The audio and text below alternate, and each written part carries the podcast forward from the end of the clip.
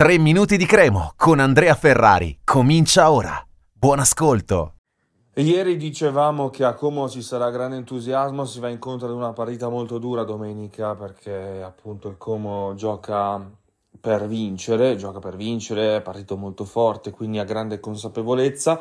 La Cremo sembrava averla trovata questa consapevolezza soprattutto dopo il successo di col Cosenza, di Cosenza eh, però poi col Parma non è stato ridimensionato nulla per carità, però comunque la sconfitta che lascia qualche borbottio di troppo ed era inevitabile dato che comunque era uno scontro diretto e perché il Parma è pur sempre una rivale storica importante, quindi una sconfitta che di certo ha fatto un po' di rumore. Però eh, dicevo anche ieri che bisogna essere fiduciosi. Questa partita si giocherà dopodomani, domenica, quindi in attesa della conferenza stampa del Mister è naturale che in questo momento non sappiamo darvi una probabile formazione certa.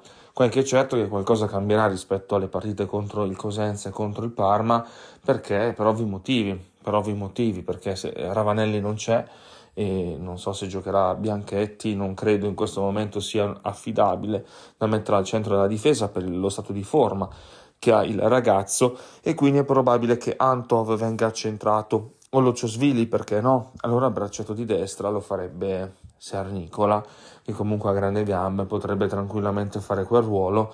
Zanimacchia torna a fare l'esterno a destra, a sinistra torna Quagliata e poi noi pensiamo che davanti ci sarà Okereke, quindi Okereke avrà una chance.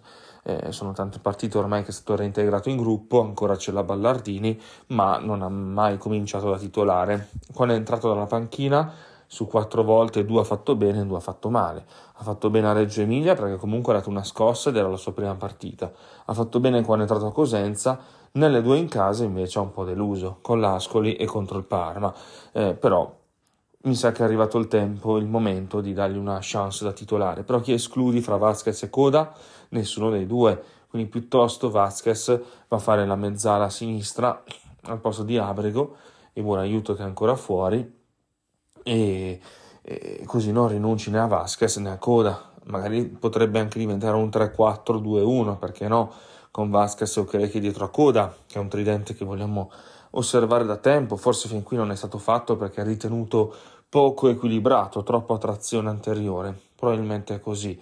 Però mh, mm, potrebbe anche esserci una sorpresa totale eh, che sarebbe il cambio di modulo. Allora a quel punto andreste a giocare con il 4-3-2-1 o col 4-2-3-1 in modo tale da poter mettere sicuramente insieme Okereke, Zanima, eh, Okereke, Coda e Vasquez e magari Zanimacchia sull'altra fascia. Allora lì sì che sei completamente a trazione anteriore, però andresti anche a cambiare un po' tutto il sistema di gioco.